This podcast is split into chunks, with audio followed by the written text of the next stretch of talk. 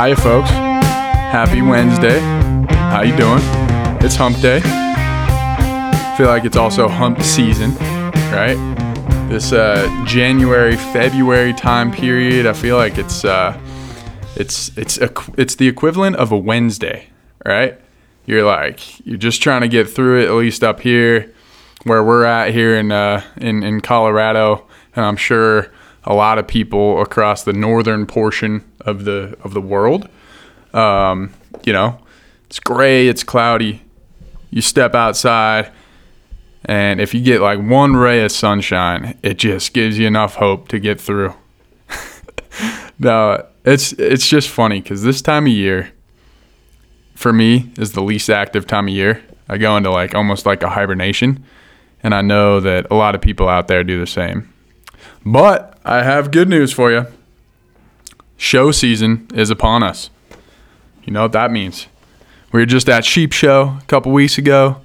We're gonna be at Western Hunt Expo in Salt Lake City, the uh, the first of February. I believe it's actually the February second through the fifth.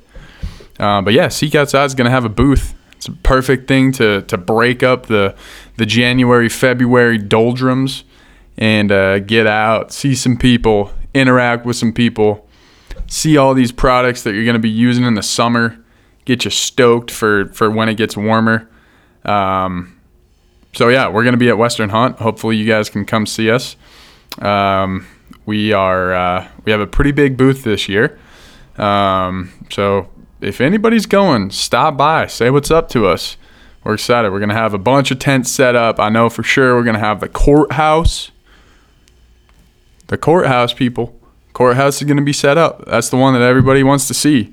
It's going to be there. So uh, if you've been waiting to to to buy that thing before you you wanted to see it before you buy it, this is the perfect opportunity.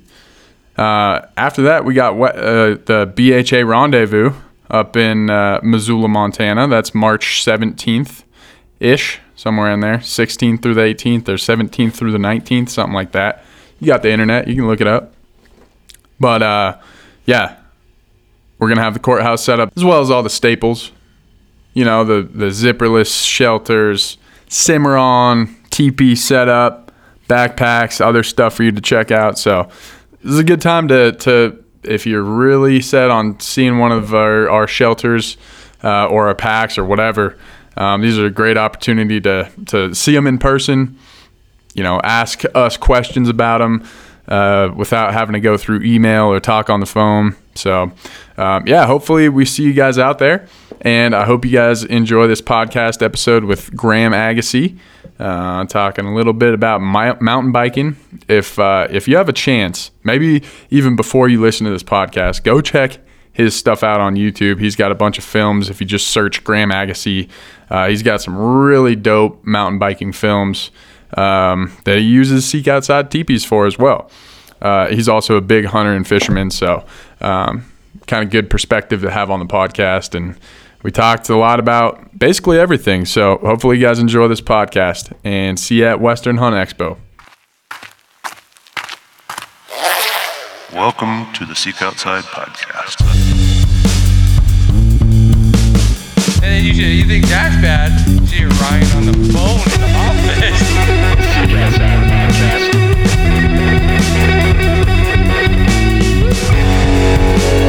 You like girl snacks, and I read life. Some people are just wired that way. That's to be expected. Hopefully it'll be it'll be over sooner rather than later. Uh, get the teeth through. Oh, there'll be more more teeth, more. More- It'll be. It's gonna be a long Yeah, couple more months. teeth, more pain. Yeah. There he is. I knew it. He's getting another beer. I made it back. How's it going? Good. How's the vibes? Let me get a chair here. Fucking A. Fucking a, bud. So you're in uh you're in British Columbia, huh? Nice. Yeah. Well, Yeah, and Kamloops. okay. You got a shit ton of snow up there right now. Interior. Uh, you know what? It's been uh not so much like locally in town, but uh, it's been kind of a shit year. Like you guys are getting a lot of snow. It sounds yeah. like, and by the looks, but uh, it's been not a good year for Really? us so Yeah. far. Yeah. It's been wet like every single day here, dude. It's so bad. Yeah. Usually, usually we get to It's ride rainy almost all year, but- but no, not this year. Yeah. Really? It's like Yeah. gray and cloudy every day. It's like freaking Pacific Northwest. Yeah. It's like we switched weather with y'all. Yeah. Yeah, right. Yeah. Yeah. What? Yeah, it's been sketchy, a lot of sketchy layers right now. It's like 25 year, looking back 25 years, and it's not a good Yeah. season. Yeah. So, yeah. Way she goes. Do you ski a lot up there? I board and I uh, I sled and I snow bike a fair bit now. Dude, that thing's sweet. Yeah. I've Yeah, they're you have it on a 450 Yeah. or what? on Nice. a 450. Yeah. Does it like kill the power Yeah. a lot on those? Is it steel yeah, the power? is it like does it feel pretty slow on the 450 once you get it in the snow or? Uh, it's like it's not a sled Yeah, for yeah. sure, but it's it's different. Like you can't really compare it, but it's different and it's it's fun for sure. It's just like another handlebar Right. sport. That's fire. Yeah. Well, I was just watching that Yeah. video that you got on YouTube of you guys actual biking down that glacier. That shit was crazy looking. Oh yeah, yeah, yeah. That was that was Yeah. quite the trip. That was uh, very experimental. Yeah, but, yeah, Uh, it was it was fun for sure. Yeah. Well, yeah, man, we're we're rolling here. So before we get too deep down uh, conversation, why don't you give us a little introduction? Uh, how's it going? Gray Agassiz, 33 years old, uh, coming from Kamloops, BC, and uh, I'm a mountain biker and uh, you know a professional fun haver. I have a lot of hobbies, like to do a lot of things, and uh, yeah, Yeah, how's it going? going going great, man. Yeah, I was. We've Yeah. been Owen's been turning us onto your films for people listening. He's got. I mean, if you just look up YouTube Grand Graham Agassiz, there's a there's a whole assortment going back. You know, from it looked like ten years ago. You is kind of when you were starting to put some stuff out. I'm sure it was older, but but yeah, put out some great Yeah. films. But um, Ry- Ryan doesn't know, but Ag- Aggie's a legend in the in the Oh, free, yeah. in the free ride mountain bike world. Ryan doesn't like bikes. he thinks two wheels are dumb, but hey, um, I, I just uh, you know I see this guy doing stuff and obviously see you doing stuff and I'm just like ah I'm I'm good and then we had our our, our work partner here that works in the office with us Owen talked him into get getting a mountain bike and going up to lunch loops right around here dude, he was like he was like three rides deep, and then he broke his wrist. Like yeah No. he bought he bought my ex girlfriend's bike, and then went out and rode like three times, tipped over, and just like shattered his wrist. Poor guy. Yeah. Oof, not a good introduction to the. No, I felt a little bad. but yeah Now I just get to make fun of him in the office. Yeah. yeah that's fun Did Owen tell you when we first met? I'm trying to think what year that was on the Whistler chairlift going up. Uh, Dude, that was pretty. That was pretty funny because I I do remember it because I had the Seek Outside sticker on like my crappy Bell helmet, and I went. out- I saw you in the lift line. I was with my buddy Dylan, and we were both so starstruck. I was like, "Is that Agassiz? Is that Graham?" And and you got up to the top, and I was like, "I gotta go meet this dude." And uh, anyways, I like go over there, talk to you for a second, and like just say like, "Super good to meet you." And I start walking away, and you see my Seek Outside sticker. And you're like, oh, I love that company, and I was just so starstruck. I was like, oh, I'm the guy. I'm, I'm the. I just felt. I like looked back and I was like, oh, and you idiot, dude. What is? oh, oh, sick, man. Yeah. You're probably like, how does he know what this Mhm. is? But Yeah. yeah well so so you're kind of in a you're in a different realm and we've kind of talked about this a little bit before on our podcast but uh it seems like at least down here in the lower 48 um, mountain bikers and and and hunters uh, you know basically the outdoor recreationalists and like the hunters and fishermen sometimes can be at odds. You know there's there's different trail regulations that you know maybe one side doesn't work but you you as, lo- as well as Owen kind of seem to kind of fit into both and that's why it seems like you probably run the teepees. But uh but what's uh like how did you how did you get into mountain biking? We'll start there. Yeah, that's yeah. Um, it's like super cliche to say like a product of your environment, but like I grew up in Camps, born and raised here, mountain bike Hmm. mecca. and uh, I didn't get into mountain biking till pretty late in the game for me. Like I didn't get my first mountain bike till I was 16, and uh, I was racing BMX from when I was seven to around that age too, and kind of was getting burned out from the BMX race scene, and I was riding a lot of moto too at the same time, and the local shop just said like you need to get on a mountain bike, and I always wanted one, not not cheap to get into, but started mowing lawns and doing that for a whole summer. Saved up, got my first mountain bike, and then uh, sold my dirt bike and never looked back. And did that for uh, yeah. Started I was 16, 17, and then graduated. And I was 18 in 2008, and that's kind of when things really kicked off for me as far as career wise goes. Yeah.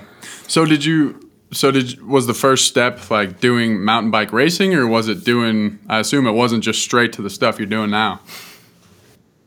I I was like kind of known like in the BMX times. Like I was the kid that like liked to jump and like to do whips and stuff. And like I wasn't I wasn't your like classic racer kid. Like I definitely wanted to do everything. I had fun jumping and so I was when I first got into mountain biking, it was like a hardtail and I wanted dirt jump. That was like my dirt jump thing. And then there was an iconic trail back in the day called Rose Hill, and we used to hitchhike every day after school, and, and you're guaranteed laps. And we would just lap this trail, and you know, hardtail could only do so much, you know, for me at the time, and eventually started breaking things, and then was able to get a, a grassroots deal with the bike brand, and got my first full suspension, and then I kind of opened the doors a bit for what these things can do. Like I used to ride like I there's Ro- Rose Hill, same trail I'm talking about. I used to hit some of the jumps on my dirt bike back in the day, and I would even cut the engine off and ride the trail with no Nice. engine on, just to like feel like I'm mountain Yeah. biking. And so as soon as I got on the mountain bike, like with the two backgrounds of BMX and moto, it just it just worked out really well for me. It was uh, not much of a learning curve. Kind of just picked it up right away and had a lot of fun feel with like it. I feel like so much, so many people like like the best combo to have is BMX racing and moto because it's just two huge skill sets, and then people get on a mountain bike and just take off with it. Like there's there's got to be so many people. yeah. Like I think Aaron Aaron Gwin was a BMX racer right for a long time, and then like just so many people I know. like a lot of the pros, yeah, a lot of the pros all started doing that for Yeah. sure. So I watched we watched two of your videos together because I love how they mm-hmm. were put together. The one where you rode that insane shoot, the one you did for SRAM. Mm-hmm. That was awesome. Yeah, yeah, And then we watched yeah. The YT one you put out. And I had a question for you on the YT. Um, yeah. So you said it was First Nations, like you had to get permission to ride all that Yeah. stuff. How how was that process? Was you just kind of reached out to them and asked, or Yeah, um, it was it was a process for for sure. Like it took it took kind of a, a year to get everything Mhm. together, and um, they were super cool with it. Um, they liked our plan and idea, and and like how we. I mean, the first it was two trips for that shoot, but they liked how we were doing it all by boat access. Um, all these lines, like there's no roads to it, and there is a road that connects kind of behind um, that parallels the river a bit, but it's pretty deactivated. And they didn't really want us, you know, obviously promoting driving in and doing Yeah. all this stuff. But 95% of it you couldn't drive to. It, it was only boat access only. And I had done a canoe trip uh, years prior and seen all this stuff. And so it was like a dream to come here and do that. And, um, you know, they liked the story of how we were going to do it. And, and, uh, yeah, it, it was really cool. Um, we had to have a cultural surveyor with us the Okay. whole time, and um, that was really awesome to have as well. Learned a lot, and um, it was really the best way That's to do it. It's a pretty cool story, like Yeah. for for something like that, like a, an edit, you know. Yeah, yeah. Like originally, like I saw it as this like film fest piece. Like we could have really made it a lot more, and that was the original plan. And then um, it became more of a brand piece towards the end. But uh, yeah, it, was a really special project. Really cool to have that uh, permission to go in there and do that, and and no one had ever gone in there and tried that. That's so awesome. Did did Mason really shoot that, or was it somebody else? Ma- Mason shot photos. Okay. And Yeah, he shot the SRAM edit too, right? Uh, he was Okay. photographer Okay, for both. And so that so that one's called North River for anybody that wants to get on YouTube and check that out. Um, so Graham, I you know I don't have a ton of experience with mountain bike videos and mountain biking. I've I've seen a lot of the ones that Owen has showed me and stuff like that. In my very limited uh, experience, it seems to me that you have kind of a different approach with your your videos, right? So I was just watching. Uh, out of the flames into the Agassiz or whatever your your Phoenix Rising from the Ashes one. You got Yeah. like it seems like all of your your your films kind of have a story, o- overlining story, and you can tell that there's like purpose with each one. What uh like what is the first step in your process when you when you find something that you want to make a, a film out of? How does that look?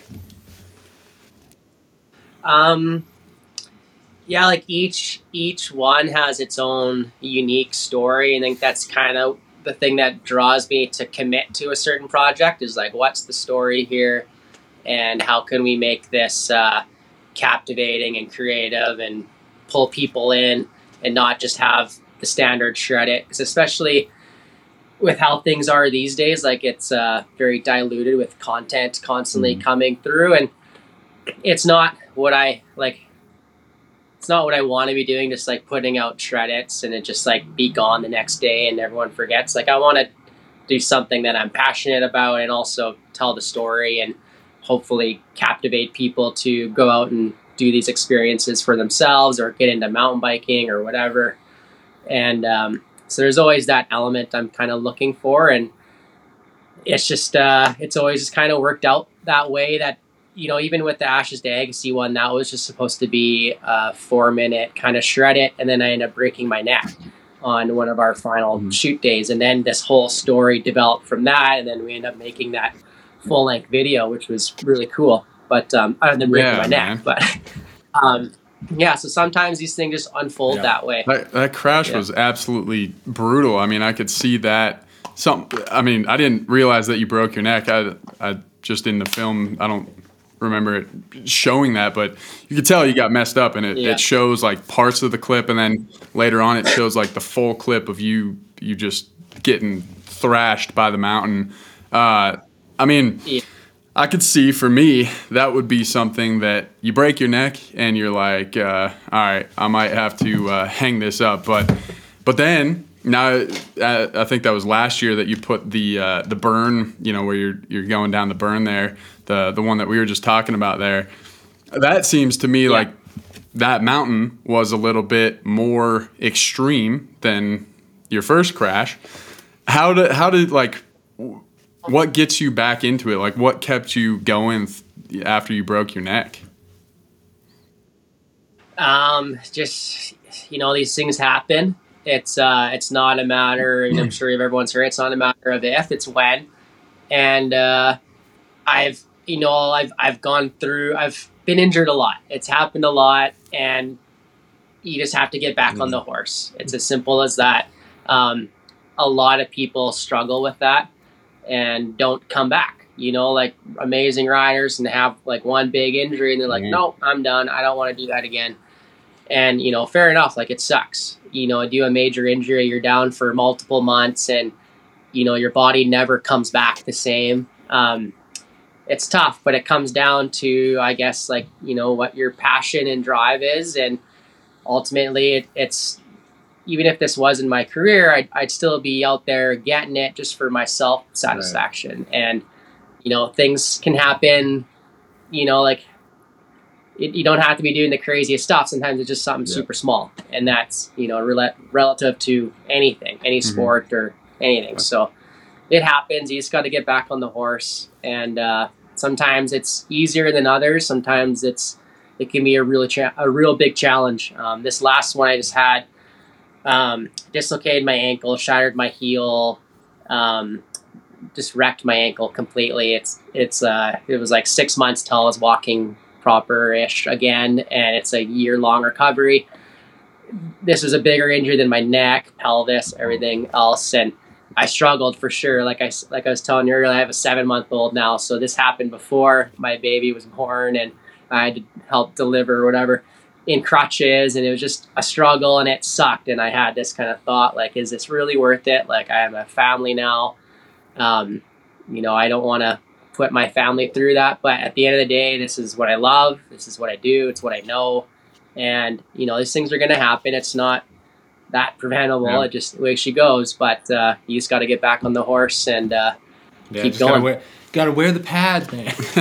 Nah, it's it's, Yeah. it's kind of funny. Like I, I think most mountain bikers, especially once you get up to like a level like yours, like you just like, you know, it's it is just passion. That's like the thing Yeah. that like it's hard to explain to somebody else. You know, like I I did a pretty similar thing to my ankle um, in 2019.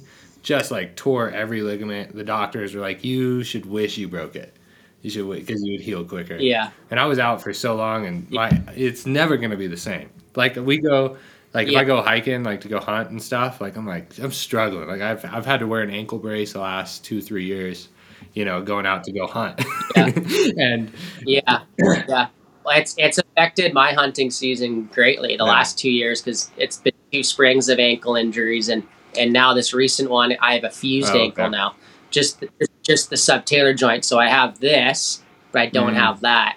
So I wear an extra stiff boot, which I always did anyways, but uh, it's affected my yeah hunting Yeah, so you- seasons the last two. You have the especially. forward and back motion, but not the side to side. Yeah, That's that. Yeah. and that's probably better for for biking too, because I can imagine you don't really need the side to side as much. you need it a little bit. A little. yeah not not so much like i'm learning i'm learning where it uh, is not hindering but it's changed You for sure little- not little not drastically Friday. but Little yeah yeah So how many? yeah.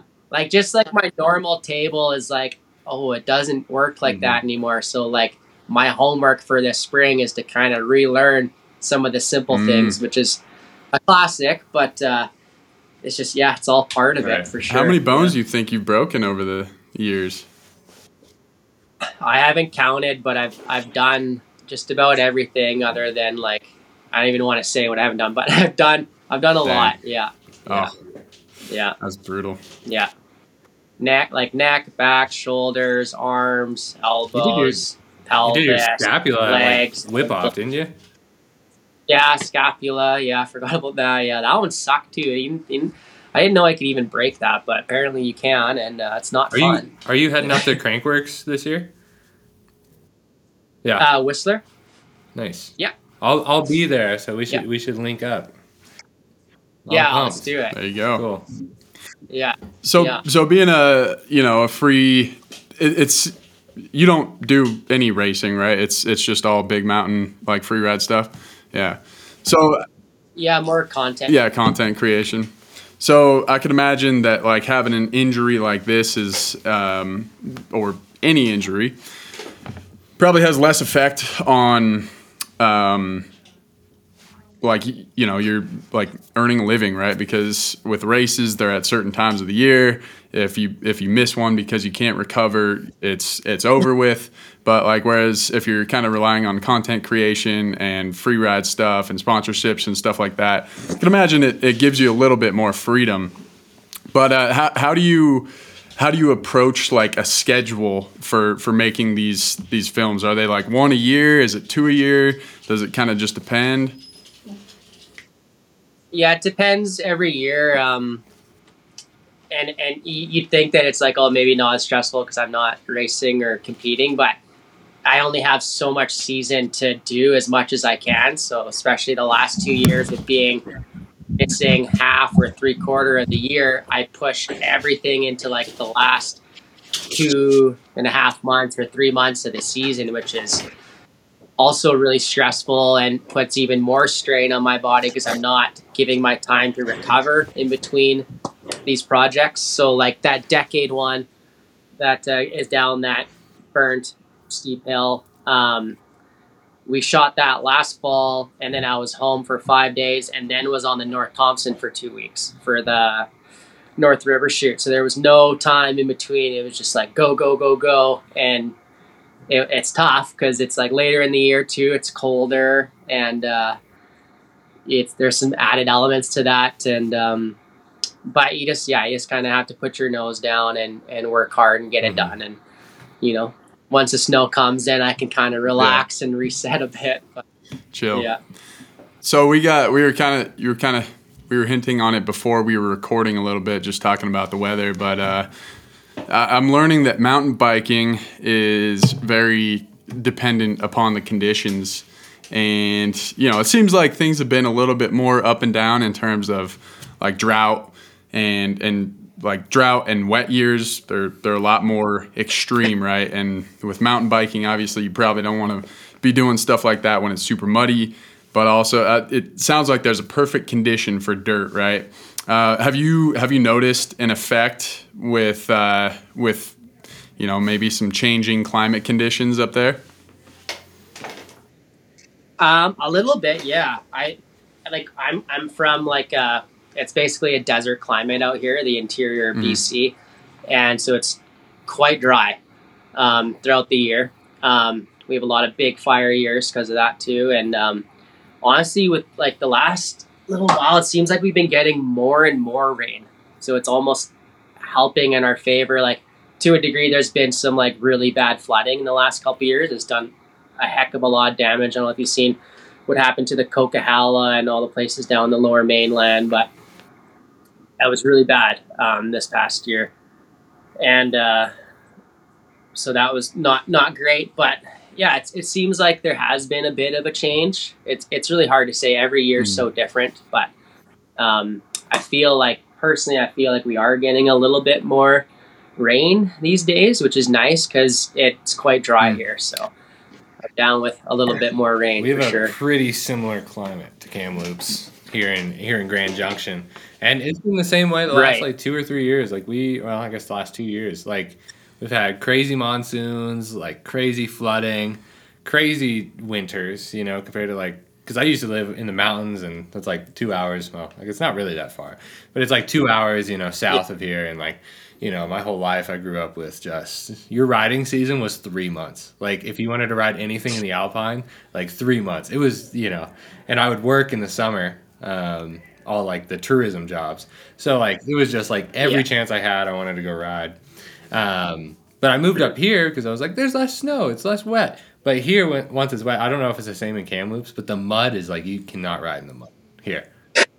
Yeah, is there a lot of clay in the super ground clayey, there? So it's like yeah, the moment it's wet, Yeah. like there's a there's three hours that there's hero dirt. That's it.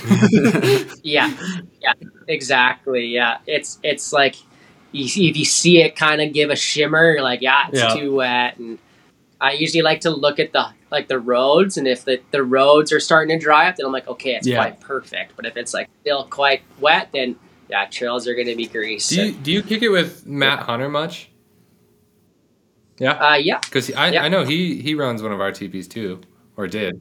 I, I've Yeah. seen him use it. So Yeah. So along those lines with with the teepee, um, it seems like you kind of have a little like like the the North River film was super cool because it was like backcountry bike riding, right? It was like you're you're bombing down the river in a canoe.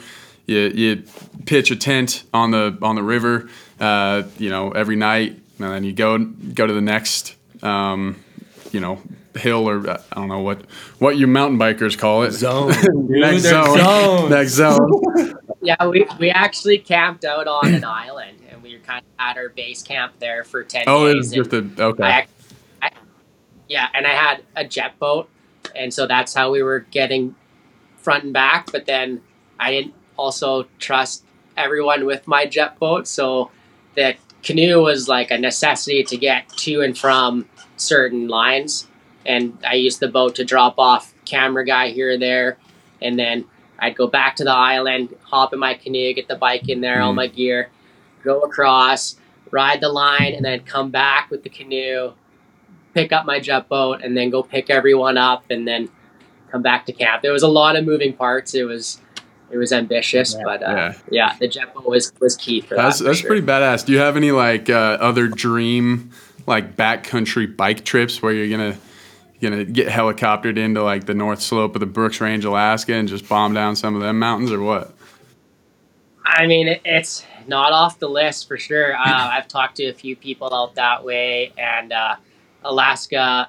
I don't know why, but it's it's always been like the place I need to go. I haven't been there yet, but it's calling me, and I just I just want to go there so bad and and do something. Um, it's certainly on the list. I'm working on a trip right now where it's going to be a raft trip down the Chilcotin and into the Fraser, and we'll be camping along the way and riding lines, and hopefully have a heli as well to pick us up and stuff. But working on that project right now with a couple buddies, and that one's going to be uh, pretty exciting too. I don't have any whitewater experience, so it's going to be completely new to me, but we'll be guided through all that. And so looking forward to Is that. that where Kevin and Angie went? That they said that was like the the most hellish whitewater rafting that they'd ever been. Was that that river? No. I don't think so. Okay. Maybe. There's some sporty stuff on Yeah. it for sure. Like it, it's it's a heavy, there's some heavy sections, but uh, these these guys seem pretty confident that we can do it, and so it's like for the first time, like I I don't know anything about this world, like whitewater world, so I'm really just in your guys' hands when it comes to this. So Yeah, that we'll be.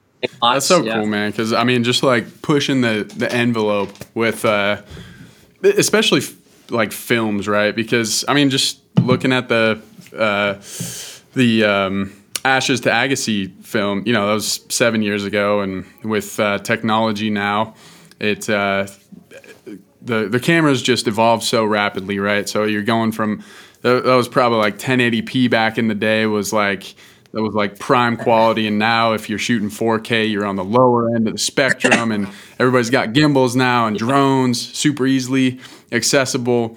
But but that film right there, it I don't know, it's we were just watching it, it's badass, right? And it's got good cinematography, and so it kind of creates like this timeless thing. But uh, one of the big parts to that was that it it was you know there's a story. It wasn't just like shredding where it's relying so heavily on cinematography tricks and tips, so you could almost watch it as a standalone. So I, I just think that's really really sure. badass that you're continuing to kind of push the envelope on that. Cheers. Thank you. Yeah, I think like with that one especially, like I wanted something that wasn't uh, PG thirteen or not just for the kids. You know, obviously we had some other stuff going on in there, but it's something that continually today people go back and watch it for inspo and you know and try to do something of their own in that regard. And I, I constantly get people hitting me up like oh we watched this for inspo for this project. And it's really cool to hear that that like you know seven years however long it's been later that uh, people are still going back and watching it and that's always the goal. So, Yeah, definitely. So speaking of technology, um, with the uh, decade film, right, going down the burn, the burn shoot, there were a Yeah. shit ton of cameras lined up for that. I mean, how many cameras right? did you guys have Yeah. set up for that, and how many cameramen did it take for something like that?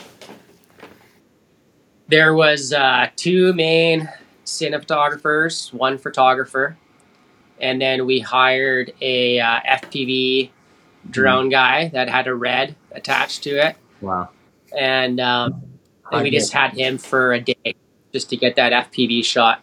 But kind of cool story with with that is is we actually tried to do that same shoot uh, five years ago, and I had another ankle injury. Uh, was skipping rampage, and thought I could handle this, but my ankle just got significantly worse from being on such a steep slope all day working that line, and we had to pull out and it was a big bummer. And at the time, we didn't even really know how we were going to film it because it's in a pretty tight ravine. There's not a lot of open channels to like shoot through and look through. Like there's the obvious Barbie from across the way, across the valley.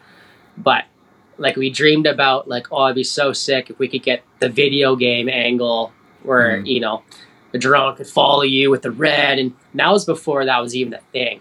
So coming back into it last year, two years ago now, um, and doing it and having him in there with the drone and the FPV and like that was kind of like what we had dreamt about on our first trip in there. And so it was it's crazy how far technology just came in within the four years of that time frame to, to be able to do that. So it was it was kind of icing on the cake, not just to get the line, but to have that shot as yeah. well. How how much vertical down was that? I, I didn't ever measure it, but it was.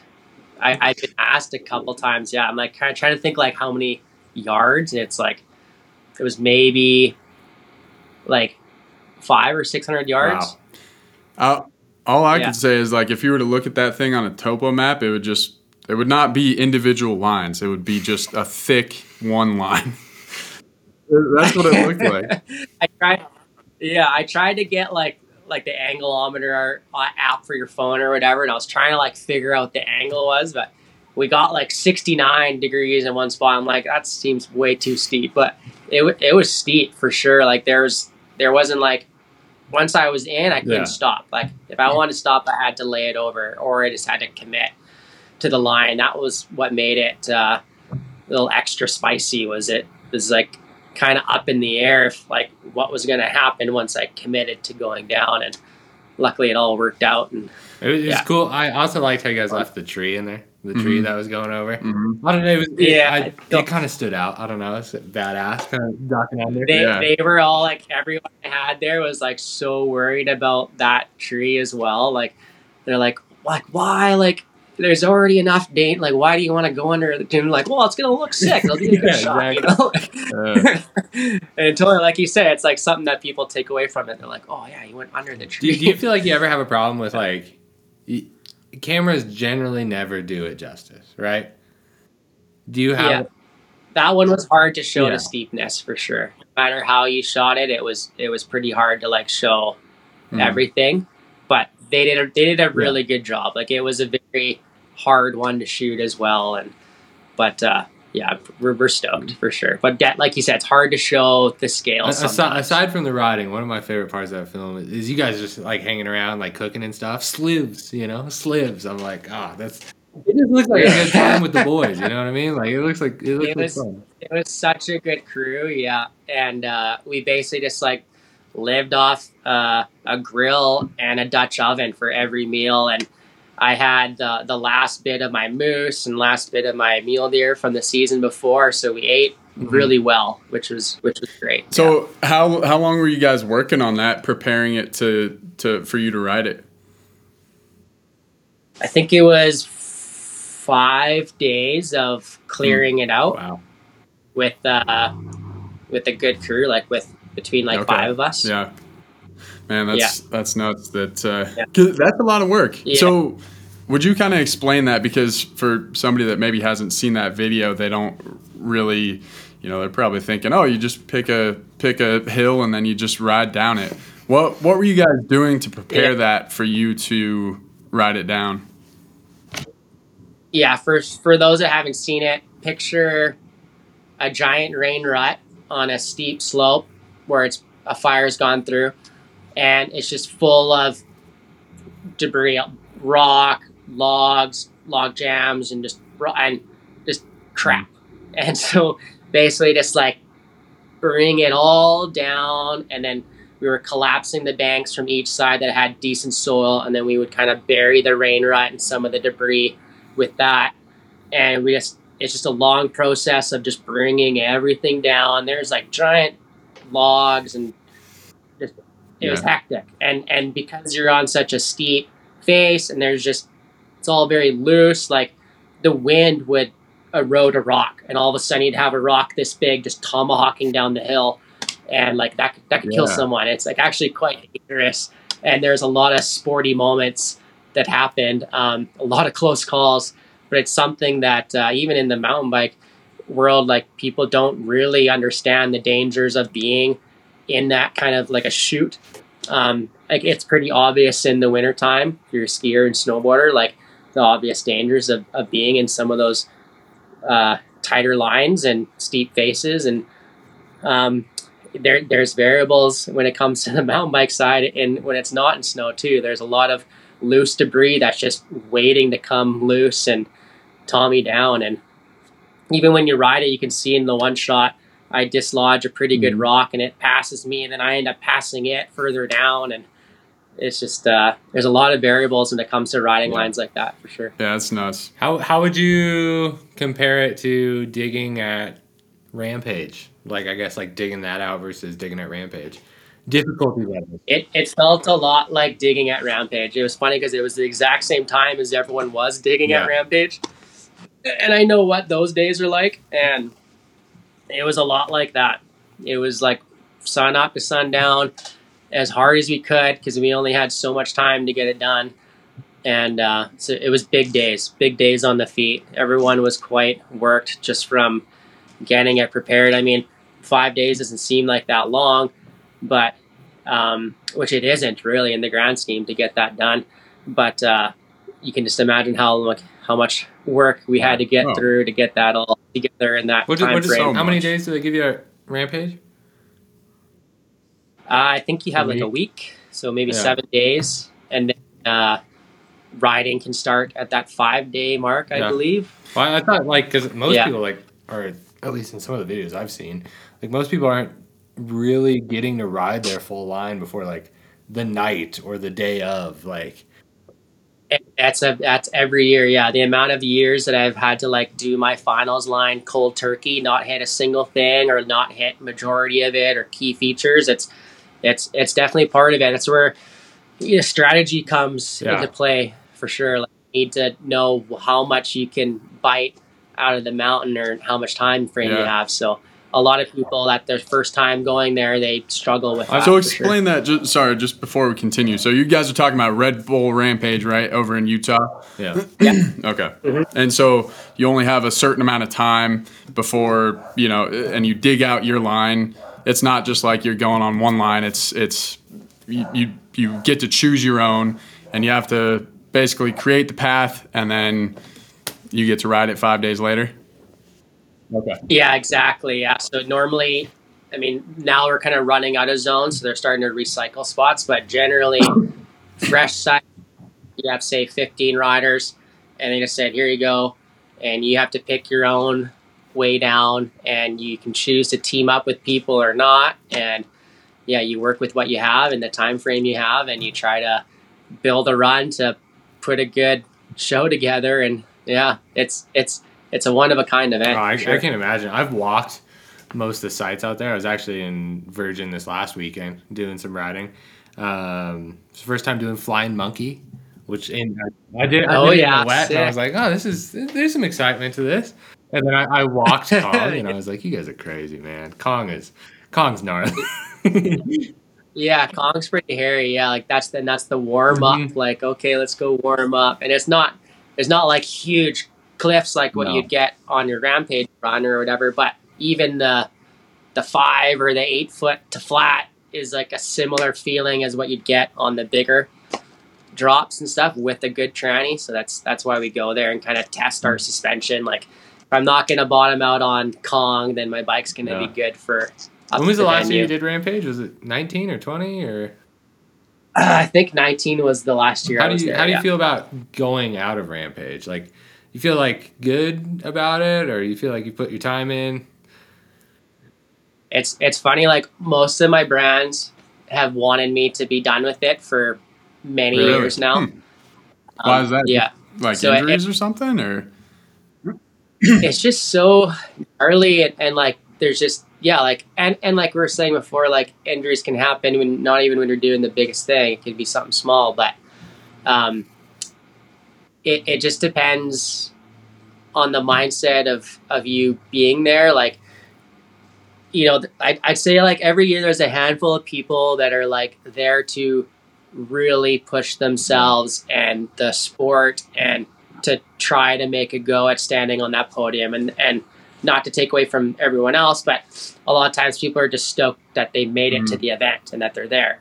And and that's awesome. That's great but there's a handful of people that are like really risking it. And you know i used to be one of those people like i i wanted to win so bad and i tried really hard. A lot of years came really close many times had some really big injuries and um it, it kind of again it goes back to like are you, what are you doing it for? Are you doing it for yourself? Are you doing it for these brands? What's the true like like motivation into, into being there and doing it. And it's a constant struggle that i have with myself every year. And and i i want to go back. Like i feel like i have a lot of unfinished business there. But at the same time it's just uh you know it, it's it's just really crazy. And and i don't know. It's not uh what's the word i'm looking for? Um it's not sustainable for yeah. a career. You can like you just can't continue to batter yourself and do that for so long. Like, Not even just physically, but mentally. Like pre- mentally preparing to be to go as hard as you can and, and to try and win. Like it's a it's crazy. Like I've I've that's the only time where I end up going in this mindset that I don't like. I'm not comfortable with being in it. It's something that I have to put mm. myself in to mentally prepare, but it's not a comfortable place. And a lot of riders will tell you the same thing.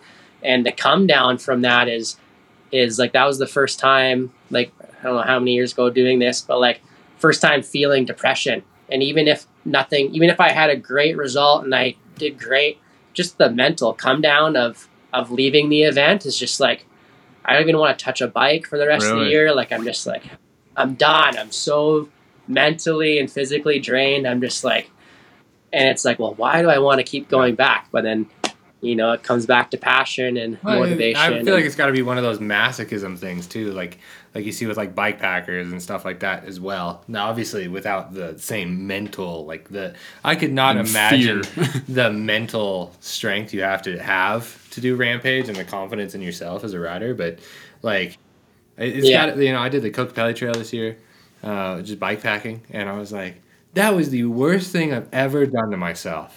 You know, I was riding a 98 pound bike. And I, I get back a Wow. month passes by. I'm like, I want to do that again. You know, I was like, I do not want to ride a bike. and then I, I get back. I'm like, that was pretty fun. You know, I feel like it's got to be a similar feeling, but probably to such an extreme. You know, Yeah. Well, it's the same kind of thing with sure. like hunting and so many things that are.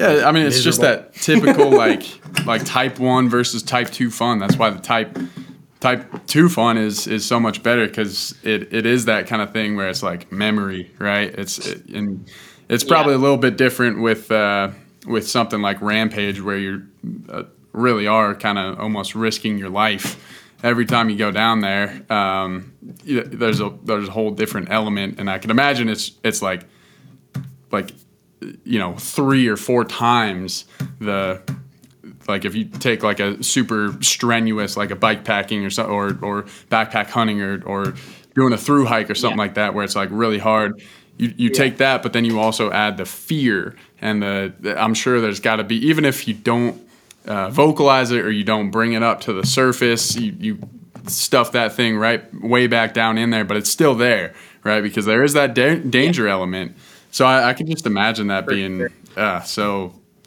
um, yeah, kind of like you know you, you hear rock stars uh, talk about uh, when they go on tour, right? And they all talk about how much they hate it, but they get such a rush after being on stage at the show. It's like the next day they're ruined because they're just they they were on this adrenaline high for so long, and then it's just all come down. They can't go to sleep. They have to. That's why they end up going to bed at you know six in the morning. It kind of sounds like the same thing to me. For sure, yeah. And some people are just better at compartmentalizing that, you know, like and and I don't know, some day some years it's easier, some years it's harder, but Yeah. A- Yeah. Another question for you on the mental part. Because it seems like most years somebody gets genuinely hurt, which is scary and hard to see. Like this year it was Kyle who got really hurt. Yeah. When you're at the event and when you're at the event and you're kind of, you know, you're up at the top. Number one, you guys are hiking up to the top, right? Okay, which is Yeah, terrible. yeah. It's a far hike. Like if anybody doesn't know, hiking up, like- hiking yeah. up it is terrible. Hiking Yeah. up with a bike on your shoulders, insane. Oh, I could imagine. It's awful. it's harder to walk down than It to ride it. genuinely down.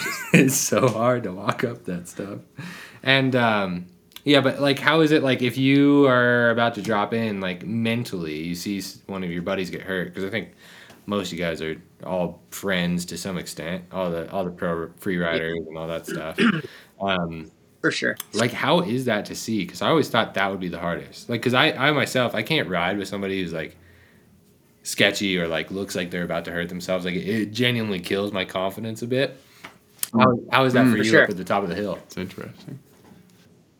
for me, I struggle with that. There's there's been so for example, the year that uh, Paul Bass had Yeah. his injury up there, I was the next rider to go Hmm. after that, and before Paul's run was Zink's run, and he did an insane three drop, huge save, insane run, and it, and it fired me up because, um, I mean, yeah, you remember the year where I had the uh, 76 foot step down on the end of that uh, mesa, and Yeah. I really wanted three, and and it was it was very aggressive. like, uh, Matt, it would be the biggest three I've ever done.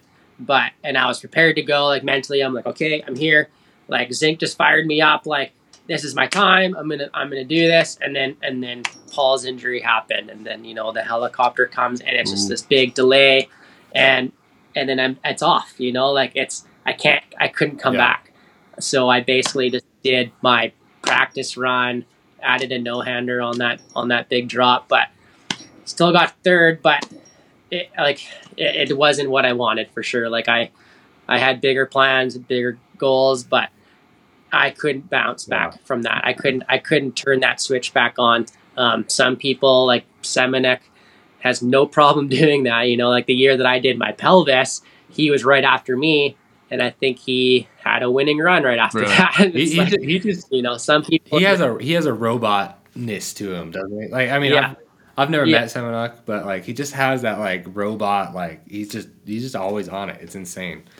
Well, Graham, some people uh, are mentally strong. yeah. Have you ever had a time where you couldn't drop down because you you had seen something like that?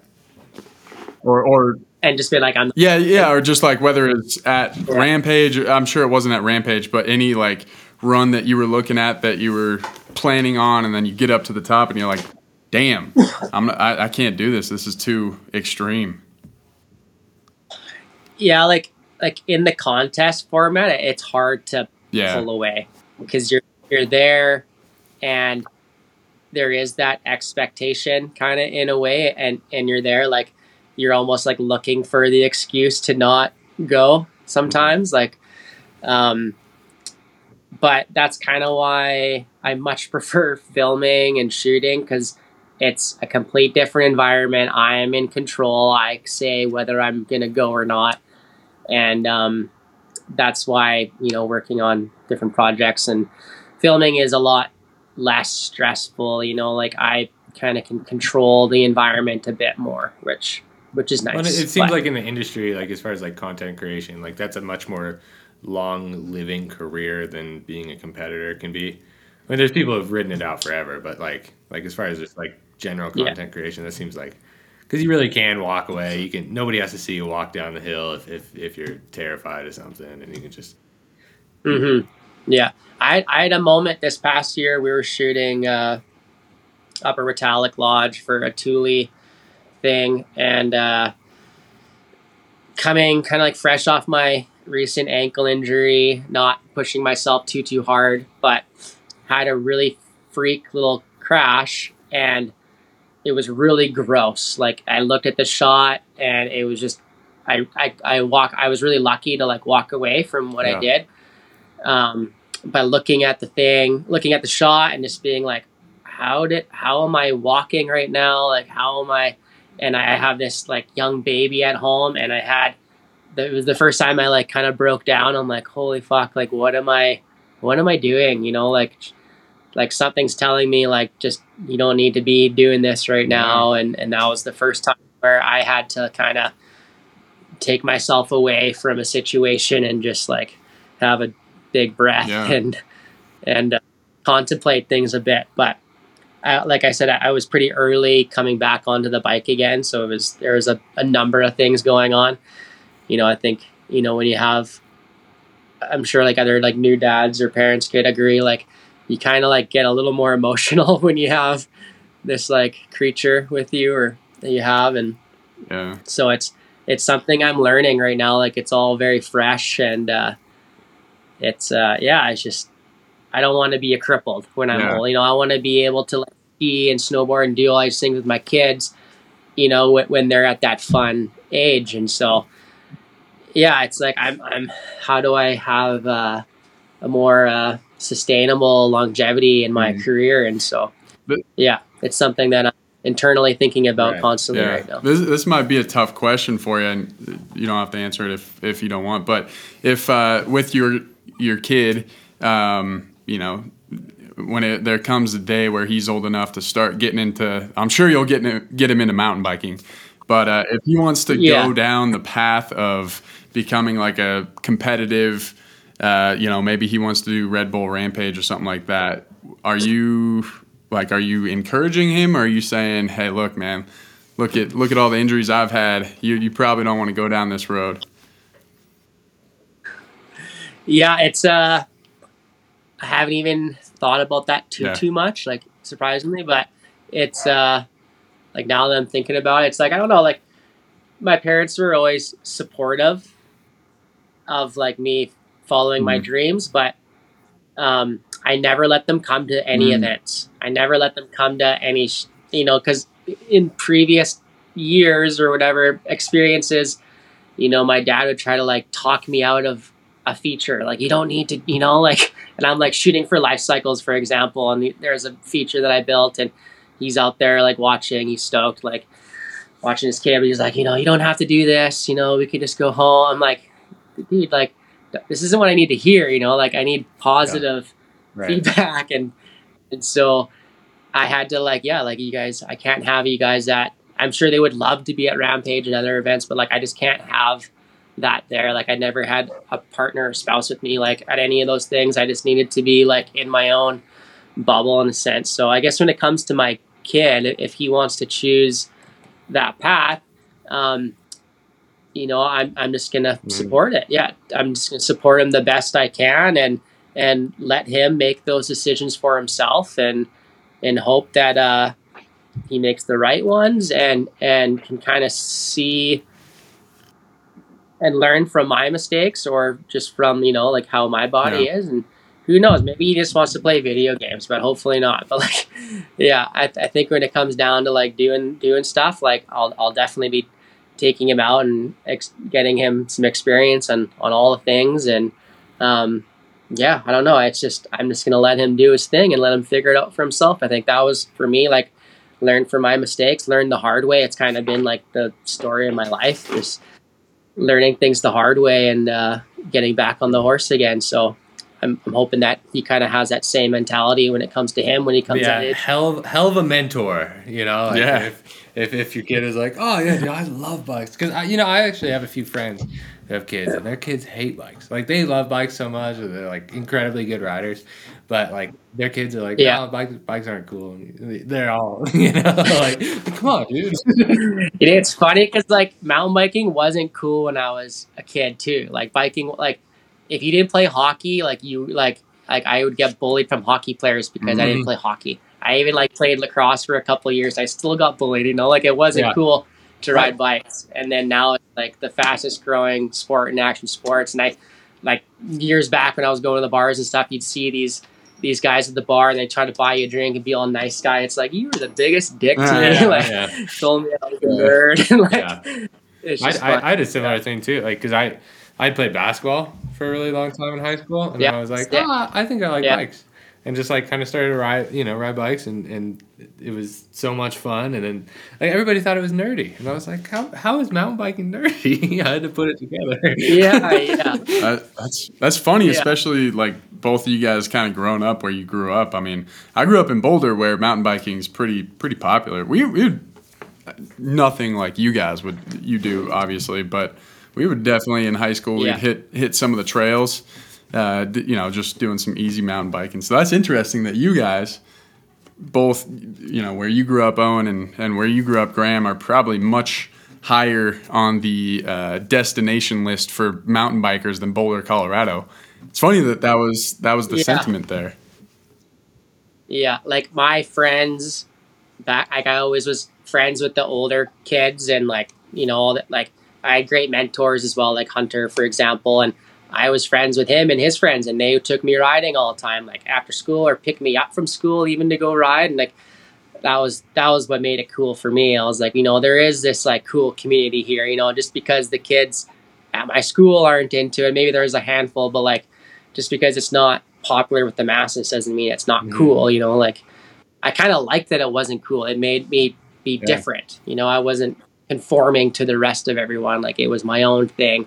And uh, that's how it felt for me. And it was kind of nice to like also prove teachers, family, whatever, wrong that like you know like I could do this. You know, like it's obviously a pipe dream for a lot of people to, to you know do this kind of thing, but um, it that was part of the motivation too, is to be like show people that you know I can. Like it's it's not it's not like it's not gonna happen. Like if I put in the hard work, um, I'm gonna do it.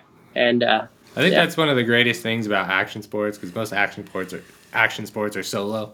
I mean, obviously there's a team, you know, and events and all these things, but like most of them are solo, and everybody has their own style and their own uniqueness that they bring to the sport.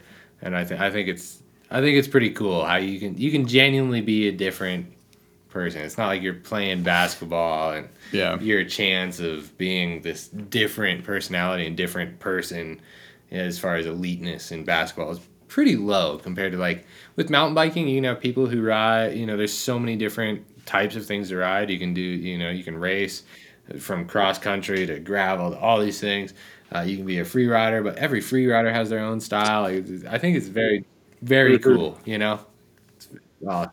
Yeah, it was such a great way for me to show my creativity and and channel channel my everything into something and take it out on the bike and myself and yeah, it's been a great tool for for Yeah. life, you know. and it's all on you too. I mean, that's that's one of the cool things about opposed to, to basketball or, or football or something where it's a team sport. You know, you can try as hard as you want, but if everybody else around you is you know doesn't give a fuck or whatever.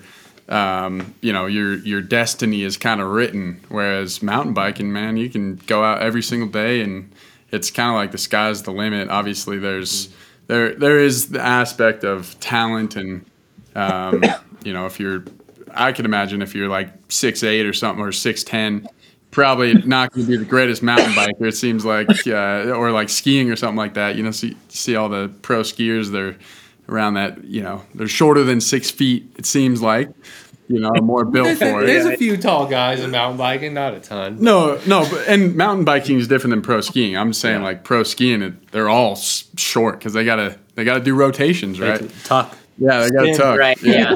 for us for us short guys, we didn't have we didn't have these aspirations to be pro basketball Yeah, players. exactly. Yeah, yeah. But Yeah. oh man, that's that's awesome. Um, I don't want to don't want to take up too much more of your time here, um, but uh, I, I kind of just have one more question for you, um, and then see if Owen has anything else for you. But uh, what do you have any big projects coming up here that that you can speak on, or anything to get people stoked, or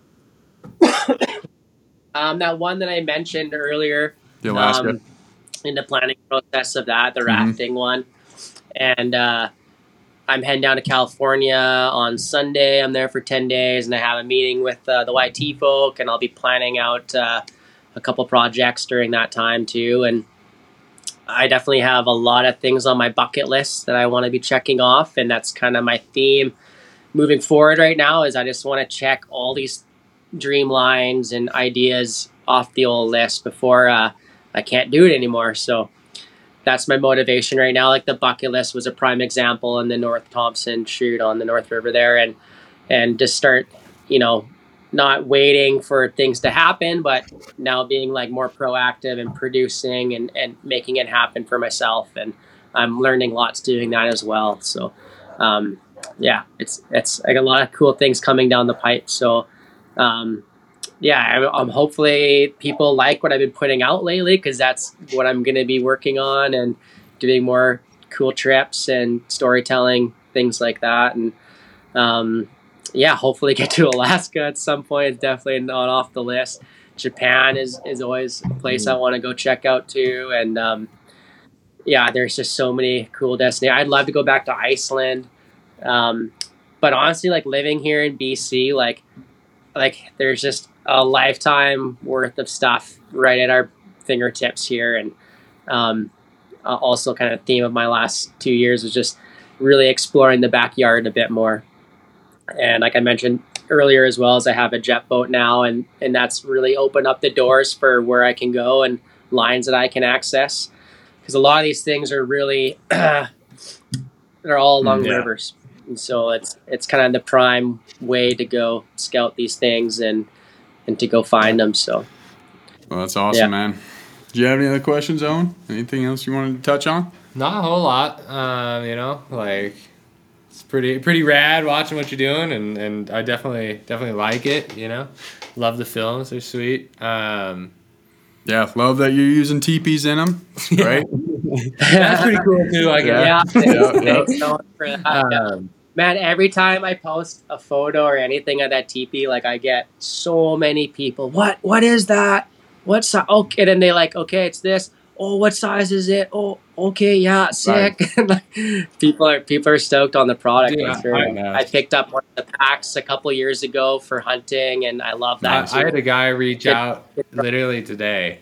Um, he uses so he races like enduro moto stuff, and he reached Yeah. out and he was like, "Yeah, I mean, honestly, I I set up your teepee as like my pit, you know, like the pit, like uh, like you know, most people put like a what do you call them? I don't know, like one of those ten by tin uh, stand up things." And he's like, "Yeah, I use my Yeah. teepee for it," and he's like, "You know, like, can I? You guys want?" Like, can I throw like some graphics on my moto, you know, that have like Seek Outside on? it? I was like, that's so cool, dude. yeah, that's all. For, for Yeah, me, who's like sweet. such a fan of action sports, like it's really cool. Like see people like using it in their own unique way mm-hmm. versus like I grew up my whole life hunting and all that stuff. So it's like oh, that obviously makes Yeah. sense hunting and backpacking, but it's cool to see it in the in the other aspects of the world that I, I'm so into these days. You know. For sure. Like I mean, like we're all probably similar in this is we like to nerd out on Mhm. gear.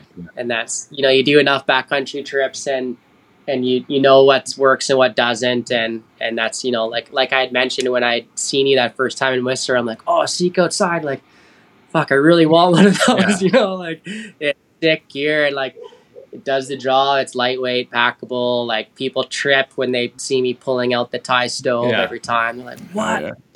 Yeah awesome. and yeah i know it, it's cool like i i'm a big nerd when it comes to that stuff and so it's yeah it's sick to be uh yeah working with you guys and appreciate the the product and yeah, still course, using dude. it Yeah, no problem, man. Well, I I certainly look forward to stuff that you're putting out in the in the future, and uh, yeah, just just keep doing what you're doing. It's awesome.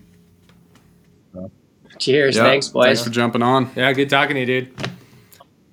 right on well you guys enjoy the rest of your day Yes, sir. Friday Yes, sir. Cheers. right on cheers.